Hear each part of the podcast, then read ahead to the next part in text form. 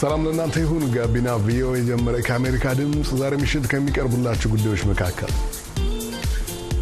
እንዳልኩ ከኢትዮጵያ ምግብ ጋር አንድ ላይ pair አድርጎ ለሚመጣው ሰው ሁሉ fascinated የሆኑ ነበር የአፍሪካን ምግብና የአሜሪካን ጃዝ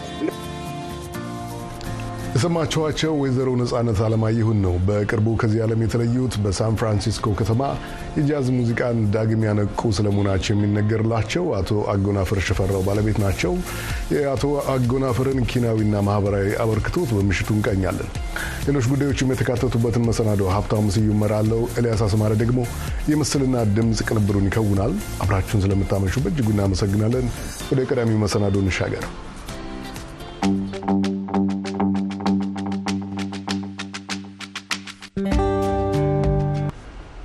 አስቀድመን ከአንድ የስነ ጥበብ ባለሙያ ጋር እንተዋውቃለን። ከአዲስ አበባ ዩኒቨርሲቲ አለፈለገ ሰላም የስነ ጥበብ ትምህርት ቤት የተመረቀው ሰዓሊ ተሰማ ተምትሜ ያለፉት 15 ዓመታትን ነዋሪነቱን በመካከለኛው ምስራቅ ካታር ላይ አድርጓል። ሰዓሊ ተሰማ በኢትዮጵያና በተለያዩ ሀገሮች ተዘዋዝሮ ስራዎቹን ያቀረበ ሲሆን በዋናነትም በሰዎች ቁመት ልክ የሰራው የቡና ቅርጽ በካታር የቅርስ ማዕከል በሚካሄድ ትዕይንት አካል በመሆን እስከ መጪው መጋቢት ድረስ ለእይታ ክፍት እንደሚሆን ተነግሯል። ከሰዓሊ ተሰማ ጋር ኤደን ገረመው አጭር ቆይታ አድርጋለች። በመቀጠል ይቀርባል። በጣም ነው የማመሰግነው ለዚህ ቃለ መጠየቅ ፈቃደኛ ስለሆንክልኝ እንዲሁም በአጭሩ ደግሞ ስላገኘው ደስ ብሎኛል። እስኪ ማንነትህን ለአድማጮቻችን አስተዋውቅል። እሺ፣ በጣም አመሰግናቸዋለሁ እንግዳቸው አድርገው ስለጋበዛችሁኝ። ስሜ ተሰማ ተምትንቤ ይባላል። ተወልጄ ያደግኩት አዲስ አበባ ነው። ባለትዳርና የአራት ልጆች አባት። ልዩ ሙያ ከአዲስ አበባ ስነ ጥበብ ትምህርት ቤት በስዕል ተመርቄ ላለፉት አስራ ስምንት ዓመት ግን በ aviation field ላይ ነው እየሰራ የምገኘው። አሁን የምኖርበት ሀገር ካታር ዶሃ ውስጥ ነው የምኖረው። እሺ እስቲ የት የት ስራዎችን አሳይተሃል? ከሳን ጀምር።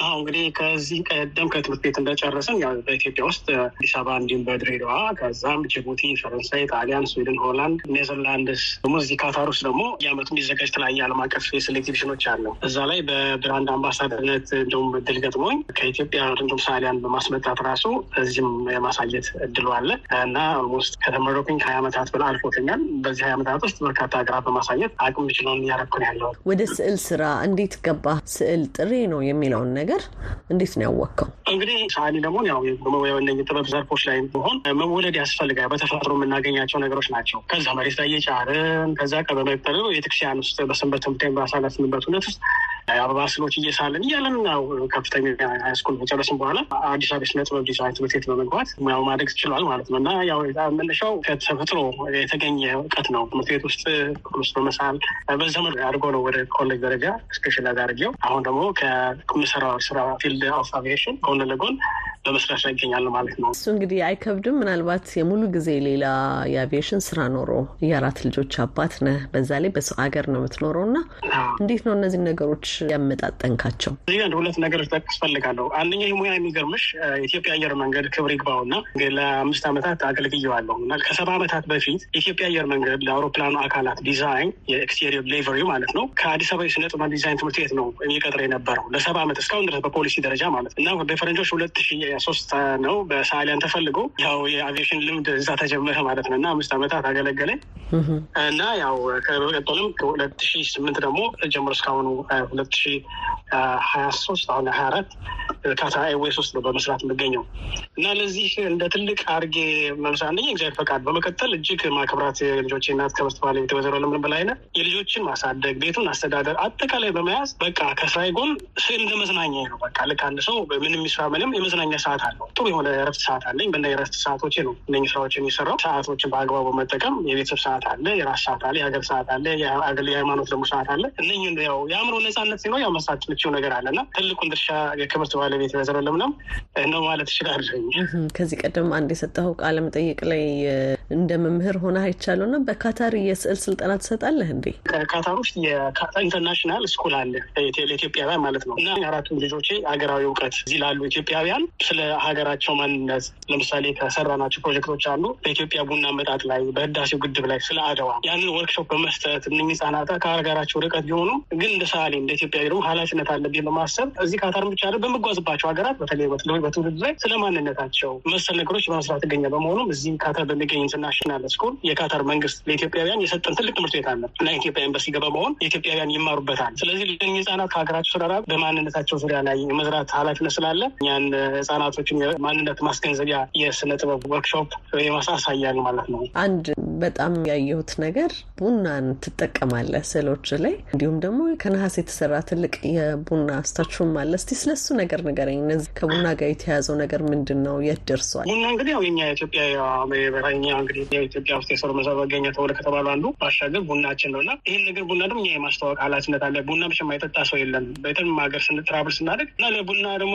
መጠጫ ምክንያት የሆነች ኢትዮጵያ ነች እና ግን ዛሬ ሁለት ሺ ሀያ ሶስት ካታር ትልቅ international expo አዘጋጅታ ለስድስት ወራት ክፍቶ ነው። ከኤክስፖ በፊት ግን ዓለም አቀፍ ኤግዚቢሽን ከናወን ነበረና እዛ ኤግዚቢሽን ላይ የ horticulture part ነበር፣ የ expo part ነበረ እና ምን ከግብርና ጋር እንደምን ላያያዘው ስል ስለዚህ ላይ በውስጤ ሁሌም የሚያስቆጨኝ ነገር አለ። እኛ የቡናው ባለቤት ሆነ በርካታች ነው እየከበሩበት ያለው እና ስለዚህ ቡና ምን ማድረግ አለብን ብንል ትልቅ የኔን ቁመት ሊያክል የሚችል የቡና sculpture በውቃ ያቀረብኝ እና እዛም ኢትዮጵያ የዓለም ቡና መጠጣት ምክንያት እንደሆነች አፍራራው። የሀገሬው መንግስት ደግሞ በሚያስገርምሽ መልኩ ይሄንን ከካርድቦርድ ነው የሰራሁት። ትልቅ ቡና ነው በነሐስ ተሰርቶ በአንድ የሆነ አካባቢ በአደባባይ ላይ እንዲቀመጥ ቃል ተገብቶልኝ እጅግ እጅግ ከፍተኛ ደስታ ላይ ያለሁት እና ስለዚህ የቡና ውስጥ ይመስላል ማለት ነው። መቼ ነው ይሄ ቃል የተገባል? የትኛው አደባባይ ላይ ነው ይሆናል የተባለው? አሁን ቃል የተገባልኝ አሁን November ሀያ አምስት እስከ ሰላሳ በነበረ ትልቅ ዓለም አቀፍ ስዕል ኤግዚቢሽን ላይ ቀርቦ ነበር ይህ ስዕል ከዛ በኋላ የኢትዮጵያ pavilion አለ። በርካታ ሀገሮች ነው እያከናወኑ ያሉት ይህን pavilion እና የኢትዮጵያ ኤምባሲ በአጋጣሚ እዚህ ላይ ትልቅ ምስጋና ይገባዋል እና ያን pavilion የትልቅ ቡና እዛ እንዲቀመጥ አድርገው በመታየት ላይ ያለ በአሁኑ ሰዓት ላይ እስከ March አጋማሽ ለህዝብ ክፍት ሆኖ እየታየ ነው እና እሱ እንደተጠናቀቀ በኤምባሲው አማካኝነት ይሄ ወደ bronze cast ተደርጎ እነሱ በሚመርጡት አካባቢ እንግዲህ በሀውልትነት ሊቀመጥ ነው። እንግዲህ በህይወቴ በጣም ትልቅ achievement ከብዬ ከምላቸው አንዱ ነገር ትልቅ ነገር ነው እና በርካታዎችም ይህን ታሪክ ያውቃሉ። አይነት ሰዓሊ ነኝ ብለህ ትላለህ ወይም ደግሞ የአሳሳል ዘዬህን የቱ ጋር ታስቀምጠዋለህ? አሁን አሁን የኔ ስራ ዝም ብዬ categorize ሳደርገው እኔ ራሴው በራሴው ስሜት የኔ ስራ ያተኮሩ ዲፕሎማሲ ላይ ይመስለኛል። በርካታ ሀገራት እንዲሁም ግለሰቦች ተቋማት በሚያደርጓቸው ማናቸውም በጎ አድራጎት እነኝህ የተደረጉ ድርጊቶችን ወደ ስዕል በመቀየር በቅጽበት ማለት ነው ያንን ስሜት ሊያጎላ በሚችል መልኩ በማዘጋጀት ወደ ስዕል የመቀየር ስሜቶች ላይ አለ እና ሞራሎች መልካም ነገሮች ላይ በጎ ነገሮች ላይ እና በቃ ዲፕሎማሲ ላይ focus ያደርጋሉ። ምክንያቱም ከእንግዲህ ከዋና ቋሚ ስራ ጎን ለጎን ነው። ግን ቋሚ ስራዬን በአጋጣሚ ስዕል ነው መቆጥረው። በአጋጣሚ technique technical ቢሆንም ያው ነገሮች ተመቻችተው ላይ ከዚህ ጋር አያያቸው በመስራት ያገኛሉ ማለት ነው። እስቲ እንግዲህ እንደ ሰዓሊ ወደፊት ራስህን የቱ ጋር ታየዋለህ? ህልምህ ምንድን ነው? ህልሜ እንግዲህ ምንድነው መቼም ለመስጠት ያው መሰጠት ይፈልጋል። እግዚአብሔር የሰጠኝንን ጥበብ ለበጎ ዓላማ በቃ መልካም ለሚያደርጉ አካላት ከግለሰብ እስከ ተቋማት እስከ nations እና ሀገራችን ገጽታ በቃ በጣም ትልቁ ነገር ሀገራችን በአሁኑ ገጽታ በጣም በሚያሳዝን መልኩ በየትም በምንሄባቸው ቦታዎች በተለያዩ አካላት የሚነሳው ነገር በጣም ስሜት touch የሚያደርግ ነው። እና ይህን ነገር ሁላችንም ኃላፊነት አለ ሀገራችን promote የማድረግ በየተሰማረ በተለይ ከኢትዮጵያ ውጭ ያለ ኢትዮጵያውያን ማለት ነው። ስነ ጥበብን በመጠቀም ሀገሬን በቃ ልክ አትሌቶቻችን እንዴት ነው ሮጦ ላባቸውን ደማቸውን አፈሰው እንደሚያደርጉት እኔም በዚህ በስነ ጥበብ የተጀመረውን ጉዞ ያ ነው ህልሜና ሀሳቤ። ካታር ውስጥ የራስህ ጋለሪ የመክፈት ሀሳብ እንዳለህም አይቼ ነበር እና እስቲ ስለሱ ጥቂት በለኝ። አዎ እዚህ ምንድን ነው እዚህ ካታር ውስጥ በምኖርበት እንግዲህ ለአስራ ስድስት ዓመታት ውብ የሆነ አስራ ስድስት ዓመታት ነው እየኖርክ ያለሁት። ያም ውብ ስልሽ እንግዲህ ከሀገር ተርቆ እኛውን ውብ የምናደርጉ የምንኖርባቸውን አካባቢዎች እንደዚህ አይነት energy ውስጥ ካለ ድረስ already ጊዜያዊ ራሴ ስቱዲዮ አለ። ከጊዜያዊ ስቱዲዮነቱ ነገሮች ሲመቻቹ ወደ ራስ የሆነ ጋለሪ ለመጓዝ ያው በመንደርደሪያ ነው ያለሁት። እስቲ አንድ ሌላ ያየሁት ነገር እና ሳልጠይቅህ ማለፍ የማልፈልገው ካየኋቸው ፎቶግራፎች መካከል አንተ ከዚህ ቀደም ኢትዮጵያ ላይ ሲሰሩ ለነበሩ ተቋማት፣ ድርጅቶች በተለይ አምባሳደሮች ስጦታ ስታበረክት አይቻለሁ እና ይሄ ከምን የመነጨ ነው? ነገር ሳደርግ የነበረው ይህ እንግዲህ ኮሌጅ እያለሁ ከሀያ ዓመታት በፊት የነበረ ልምድ ነው እና በዜና አውታሮች ስከታተል ለምሳሌ እንደ ምሳሌ ብንወስድ የአሜሪካንና ኢትዮጵያ መቶኛ ዓመትን መከበሩ በዜና አውታር ላይ ሰማሁት። አሁን በርካታ አሜሪካዊ ኢትዮጵያውያን በአሜሪካን ራሳቸውን ሰርተው እየተማሩ ወገኖቻቸው፣ ቤተሰቦቻችን ይረዳሉ። at the same time በዛ ወቅት ኤች አይቪ በሽታ በጣም በከፍታ ሁኔታ እየተሰራፋ በነበረበት ሰዓት በርካታ ሰዎች ይረዱ ነበረ። ዜናውን ሳደምጠው በቀጥታም በተዘዋዋሪም በአንድ በዓል ዕዳ ይሰማኛል። ጠዋት ደውዬ አድናቆቴን ገልጽላቸዋለሁ። ቀጠሮ አስይዛለሁ። ከተቀበሉኝ በኋላም እንደ አንድ ትልቅ ባለስልጣን የሚቀበሉኝ ሀሳቡ ይገረሙታል፣ ይደንቀውበታል። እኔ ደግሞ ግለሰብ የሆነ ኢትዮጵያዊ ግን የዚህ ለሁለቱ ሀገሮች ጉዳይ ደግሞ እንደ ጉዳይ የሚያስጨንቅ የሚያስጠበኝ የኢትዮጵያዊ ሰዓሊ እንደሆንኩ እና በዛ ሀሳብ ምክንያት ይህን ነገር እያደረግኩ እንዳለው እና በጣም ተደስተው ተገርመው ከነሱ የሚገኘው ምላሽ በጣም በእውነት የሚፈጥረው ቀላል አለን። በአጋጣሚ በዛ ሰዓት ብቻ ሳይሆን አሁንም እዚህ በምንበት ሀገራት ሀገራችን ላይ አሁን በኬንያ ናይጄሪያ ባለፈው በሀገራችን ላይ በተፈጠረው ትልቅ ችግር ሀገራችን ውስጥ የነበረውን ችግር ለመፍታት ባደረጉት ነገር በቀጥታ ኤምባሲ በመሄድ ከተያያዥ የሆነውን ሀሳብ ወደ ስዕል በመቀየር ማለት ነው ሀሳቡ ወደ ስዕል በመቀየር እዚህም ያው ቀጥሏል ጉዳይ እሺ አሊ ተሰማ ከአሜሪካ ድምጽ ጋር ለነበረ ቆይታ ስለሰጠህን ጊዜ አመሰግናለሁ። እኔም እጅግ በጣም አመሰግናለሁ። በጣም ጊዜ ደስትልኝ አመሰግናለሁ።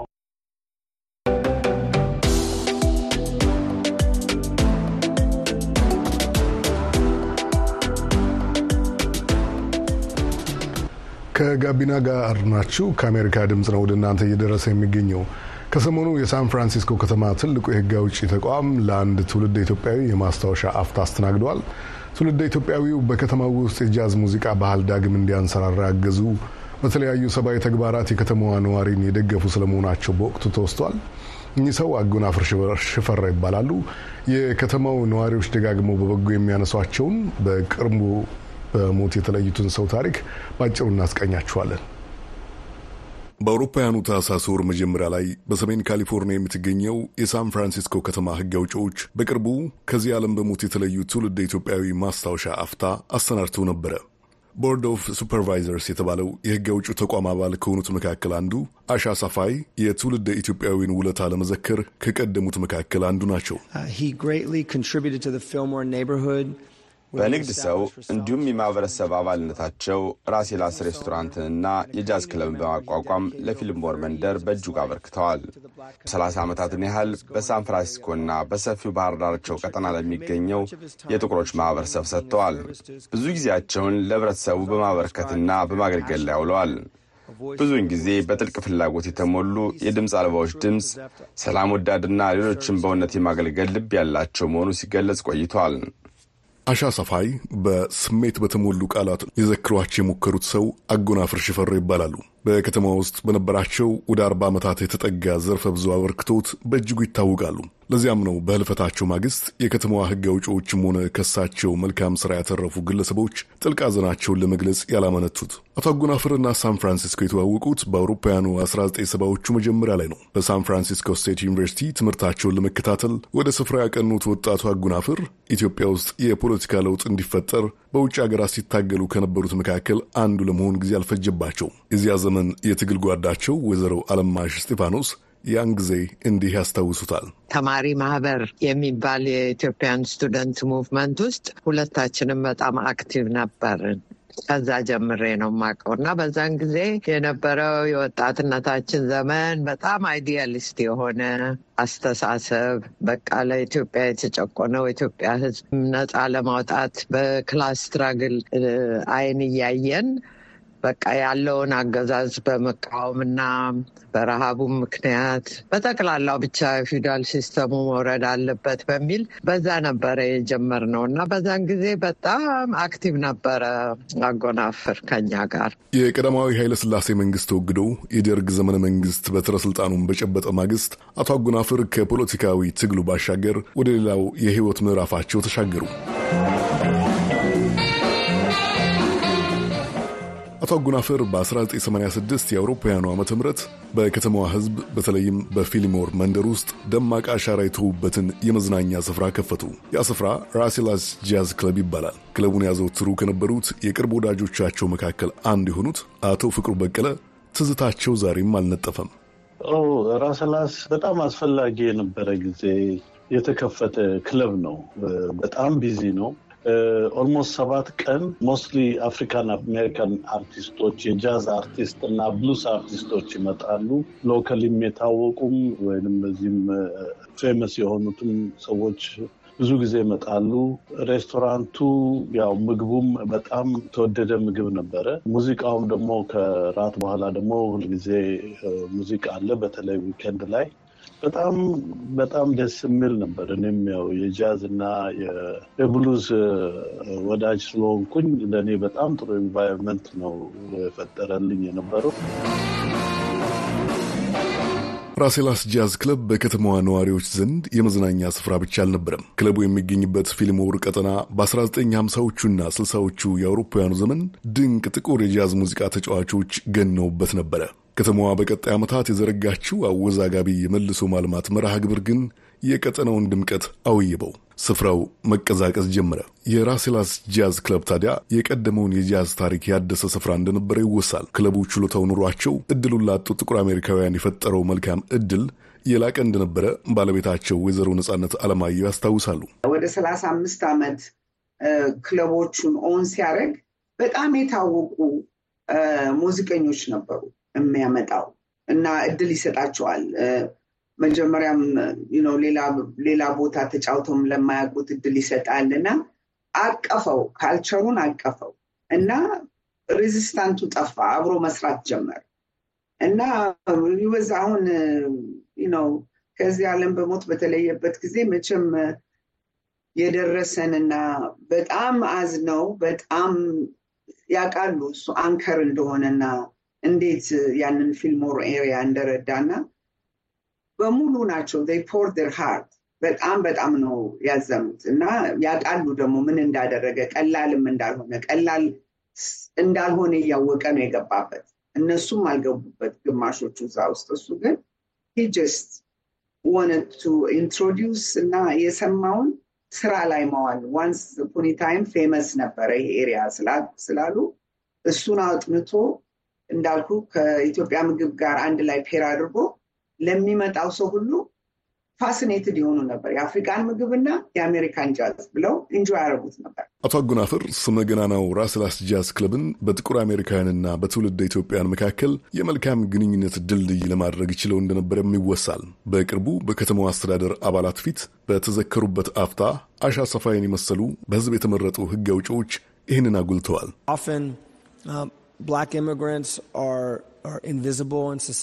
ብዙ ጊዜ ጥቁር ስደተኞች በማህበረሰብ ውስጥ ከእይታ የራቁ ናቸው። የግዙፉ ጥቁር ማህበረሰብ አባላት ብቻ ተደርገው ይታያሉ። እሳቸው የኮሩ ጥቁር ሰው ብቻ ሳይሆን የኮሩ ኢትዮጵያዊ ስደተኛ፣ የማህበረሰባቸው አምድና ከሰፊው ሕዝብ ጋር ትስስር ያላቸው መሆኑን እውቅና መስጠት ያስፈልጋል። የሁሉም ማህበረሰቦች አባል በመሆናቸውም ኩራት ይሰማቸው ነበር። የአቶ አጎናፍር ሌላ አበርክቶት የትውልድ ሀገራቸውን በሚመለከቱ ፖለቲካዊና ማህበራዊ ጉዳዮች ላይ የነበራቸው የላቀ ተሳትፎ እንደሆነ በቅርቡ የሚያውቋቸው ይናገራሉ። ለዓመታት በወዳጅነት በኋላም በትዳር አብረዋቸው የኖሩት ወይዘሮ ነጻነት አለማየሁ እንዲህ ይገልጹታል።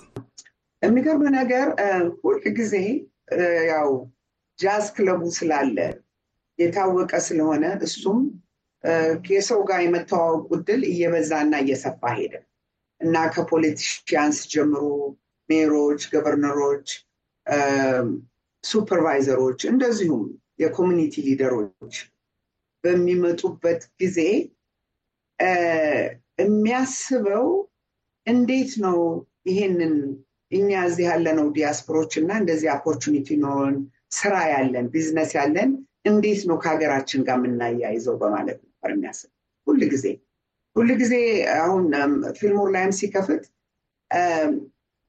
ኢትዮጵያኖቹን ይጋብዝ ነበር። including እኔና የእህቴን ክለብ ሺባን እዛ እንድንመጣ ያደረገው እሱ እና እሱም በሚያደርግበት ጊዜ አሁን supervisor ኦቹም ሆነ mayor ኦችንም governor ኦቹን በሚታወቁበት ጊዜ የኢትዮጵያን case ነው የሚያመጣው። እሱ እዚህ ኖረ እንጂ ልቡ ሁል ጊዜ ኢትዮጵያ ነው። ችግር ሲኖር ነው በ famine ኡ ጊዜ እንደዚሁም ደግሞ አሁን ባለው ችግር ሁል ጊዜ participate ያደርጋል። not only participate በማድረግ ሳይሆን march ሲኖር march ያደርጋል። fundraising ሲሆን እሱ ነው ሁሉን ነገር አስተካክሎ ለ Ethiopian community ቋሚ ተጠሪ ነው እና እነኝን ሰዎች በሚጋብዝበት ጊዜ እና በሚያነጋግርበት ጊዜ he uses his connection ኢትዮጵያን እንዲረዱ አቶ አጎናፍር በቅርቡ ባደረባቸው ህመም ምክንያት በሰባ አንድ ዓመታቸው ከዚህ ዓለም በሞት መለየታቸውን ተከትለው መላ ቤተሰባቸው ለጥልቅ ሐዘን ተዳርገዋል።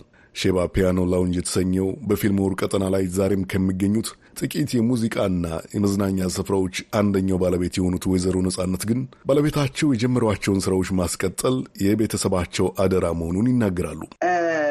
ብዙ ሙዚቀኞች እሱ ድሮ opportunity የሰጣቸውን ነው እስካሁን ከኔ ጋር የሚጫወቱት። እየመጡ ይነግሩኛል። ስለ ራሰላስ ያውቃሉ። እኔ ራሰላስ እጫወት ነበረ። እሱ ነው መጀመሪያ የሰጠኝ opportunity። ያን ጊዜ እንደውም ሌላ ሰው ሳይቆጥረኝ እኔ ነው። አሁን በጣም famous ናቸው። እንደውም አንዱ በጣም የሚገርም ነገር ፌስቡኩ ላይ ጽፏል እና እኔ እኔም እህቴም የምናስበው እሱ የጀመረውን ነገር እና እሱ የእሱን dream accomplish በልዩ ልዩ ቦታ እሱ እንደሚያደርገው እኛን የጃዝን ብቻ ሳይሆን አገራችን የሀገራችንን cause አንድ ላይ አድርገን እሱ እንደሚያደርገው ከእሱ የተማርነውን ነገር apply አድርገን የእሱን legacy እንዲቀጥል ነው የምንፈልገው። በቅርበት በሚያውቋቸው ዘንድ የአቶ አጎናፍር ሽፈራው የህይወት መንገድ ዩናይትድ ስቴትስን መኖሪያ ላደረጉ ኢትዮጵያውያን የሚተወው ቁም ነገር የላቀ ነው። ለዓመታት በቅርበት ለሚያውቋቸው ወይዘሮ አለማሽ እስጢፋኖስ አቶ አጎናፍር ከራስ አሻግረው ለሌሎች ማሰብ ያለውን እርባና ማሳያ ናቸው። አይ በጠቅላላው ግን ነው አንድ ሰው ከራሱ ህይወት ውጭ ሆኖ ሌላውን community ውን የሚያግዝ አስተሳሰብ በመኖሩ ከሱ ብዙ የሚማር ነገር አለ። ምክንያቱም ሰው ለራሱ መቼም successful መሆን ይችላል፣ ግን ከሱ ወጥቶ ለ community ውና ለሀገሩ ህዝብ contribute ማድረግ በጣም ትልቅ ነገር ነው እና እሱን እሱን በማድረጉ በጣም የሚመሰገንና አርአያ የሚሆን ይመስለኛል። ዛሬም ድረስ በሳን ፍራንሲስኮ ከተማ የሚኖሩት አቶ ፍቅሩ በቀለ በበኩላቸው የአቶ አጎናፍር የቀደሙ እንቅስቃሴዎች ትውልደ ኢትዮጵያውያን በአሜሪካ የፖለቲካ ሂደት ውስጥ የላቀ ተሳትፎ እንዲያደርጉ አስተዋሽ እንደሆኑ ያውሳሉ።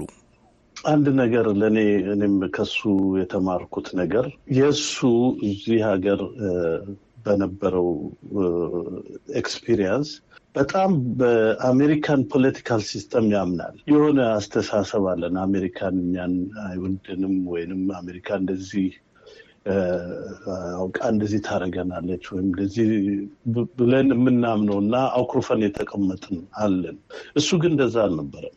እሱ የሚለው እኛ እዚህ ቦታ የሆን ነው። lawmaker ኦቹ የማይሰሙን በደንብ አድርገን ነገራችንን የማስረዳት ችሎታ ስለሌለን፣ ሁለተኛ strong የሆነ political action committee ስለሌለን፣ ያ political action committee ቢኖረን candidate ኦችን ለእኛ sympathize የሚያደርጉ candidate ኦችን አስመርጠን እነዚህ candidate ኦች ለእኛ እንዲቆሙ ለእኛ interest እንዲቆሙ ማድረግ የመቻል ability ስለሌለን እና system ኡን capitalize ማድረግ ባለመቻላችን ነው። አሁንም fail የምናደርገው እነዚህ lawmaker ኦቹ ምንም idea የሌላቸው አሉ እንጂ ለምንድን ነው እሱ አሜሪካ ጠንካራ የሆነች ሀገር ኢትዮጵያ እንድትሆን የማይፈልገው? ምንም ምክንያት የለውም። ያ ነገር እንዲሆን ምንም አይነት ምክንያት ሊኖረ ራሱ ይሄ ነገር sense አይሰጥም። እንደዚህ ብሎ ማሰቡ መስራት አለብን ብሎ በ political action ኮሚቴ በጣም ያምናል። ያንን ነበር ለማድረግ የሚያስብ የነበረው። የአቶ አጎናፍር ቤተሰቦች የትውልድ ኢትዮጵያዊውን መልካም ግብሮች በሌላ ምዕራፍ እንዲቀጥሉ ይሻሉ።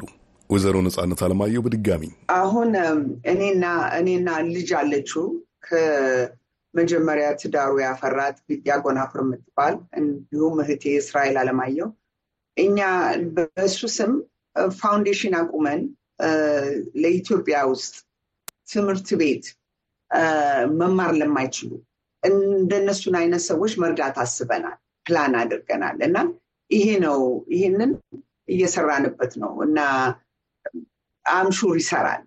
መርዳትም አለብን። የእሱም ሀሳብ አንደኛው እሱ ስለነበረ ይህንን ልናደርግ የሚያሰብ ነው።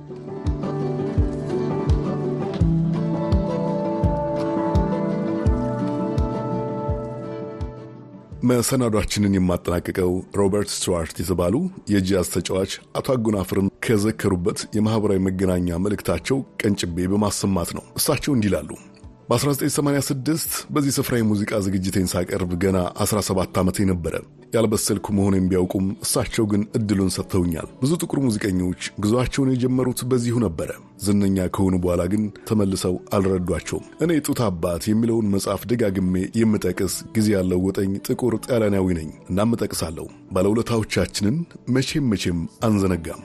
ሮበርት ከአቶ አጎናፍር የተማሩትን በማስታወስ ለተተኪ ትውልድ ይበጃሉ ያሏቸውን ተግባራት እንደፈጸሙ በመልእክታቸው ላይ ጠቁመዋል። በዚህ ዝግጅት ወቅት በመረጃ ጥቆማ ረገድ የተባበረችኝን የፊልም ባለሙያ ሰሎሜ ሙልጌታን በአድማጮች ስም በእጅጉ ላመሰግን እወዳለሁ። ለአሜሪካ ድምፅ ሀብታሙ ስዩም ዋሽንግተን ዲሲ።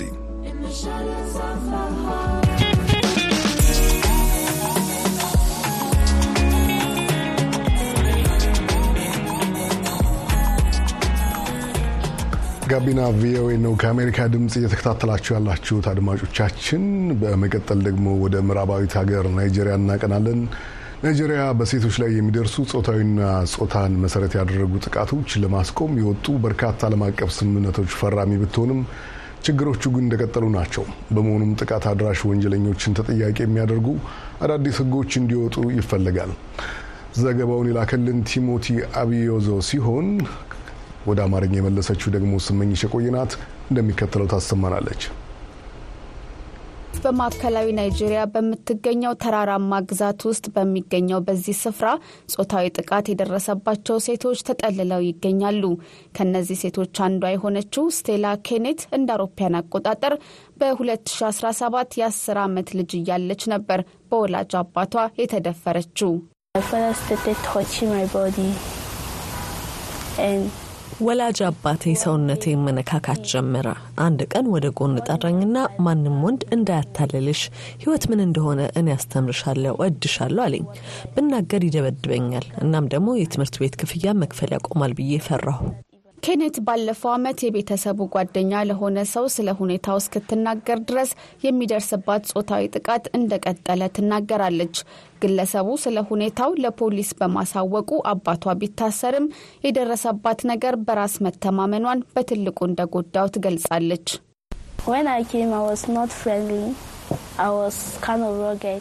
መጀመሪያ እዚህ ስመጣ በጣም አስቸጋሪ ነበርኩ። አስቸጋሪ ስል ከማንም ሰው ጋር መቀራረብ አልፈልግም ነበር። ሁልጊዜ መጥፎ ልጅ እንደሆንኩ አይነት ስሜት ይሰማኛል። ክርስቲያን ሴቶችን ለላቀ ስራ ማጎልበት የተሰኘው ለትርፍ ያልተቋቋመ ድርጅት በናይጄሪያ ውስጥ የተመሰረተው እንደ አውሮፓያን አቆጣጠር በ2010 ሲሆን የከለላ አገልግሎት በሚሰጠው መጠለያ ጣቢያው እንደ ኬኔት ያሉ ከጾታዊ ጥቃት የተረፉ ሴቶች ከደረሰባቸው ጉዳት እንዲያገግሙ እየረዳቸው ይገኛል። ናይጄሪያ ማፑቶ ፕሮቶኮል የተሰኘውን የሴቶች መብት የሚመለከት የአፍሪካ ቻርተር ከፈረመች ከ20 ዓመታት በላይ ብታስቆጥርም በሴቶችና ልጃገረዶች ላይ የሚደርሰው ጥቃት ግን እየጨመረ ሄዷል። በናይጄሪያ የፈረንሳይ አምባሳደር የሆኑት ኢማኑኤሌ ብላትማን በቅርቡ ባደረጉት ንግግር በሀገሪቱ ያለው ኢኮኖሚያዊ ተግዳሮቶች በስርዓተ ጾታ ላይ የሚፈጸሙ ጥቃቶች ቁጥር እየጨመረ እንዲሄድ ማድረጉን ተናግረዋል። የ18 ዓመቷ ካቾሎ ሙሳ ከ8 ዓመት በፊት ባጎቷ እንደተደፈረች ትናገራለች። ሆኖም እስካሁን ድረስ ጉዳዩን ለቤተሰቦቿ ለመናገር ትፈራለች።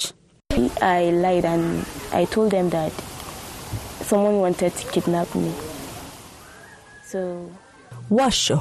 የሆነ ሰው ሊጠልፈኝ እንደሞከረ ነው የነገርኳቸው። እናም በኋላ ተጸጸትኩ። ጉዳዩን ለመናገር ፈርቼ ነበር። በታህሳስ ወር የናይጄሪያ የሕግ አውጪዎች ሕግ አስፈጻሚ አካላት ወሳኝ እርምጃዎችን መውሰድ እንዲችሉ ሕጎቹ እንዲከለሱ ጠይቀዋል። ከለላ የሚሰጠው መጠለያ ጣቢያ ዋና ስራ አስኪያጅ የሆኑት ጃኔት ቢትሩስም አሁን ያሉት ሕጎች መገምገማቸውን ይደግፋሉ።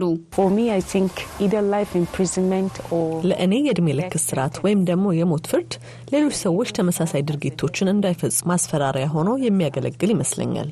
የወንጀሉ ክብደት ጥቃት በደረሰባቸው ሰዎች ልብና ሕይወት ውስጥ ለዘላለም የማይጠፋ ጠባሳ ትቶ ነው የሚያልፈው። ቢትሩስ አክለው የበለጠ ጠንካራ ሕጎች መኖራቸውና ጠንካራ የሕግ አፈጻጸም ወንጀሉ እንዳይፈጸም ከማድረግ ባለፈ ሴቶች የተሻለ ደህንነት እንዲሰማቸው እንደሚያግዝም ገልጸዋል።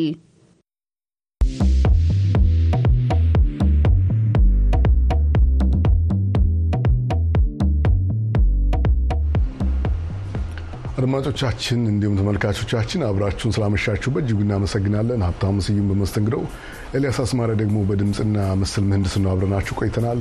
መልካም ምሽት ይሁንላችሁ።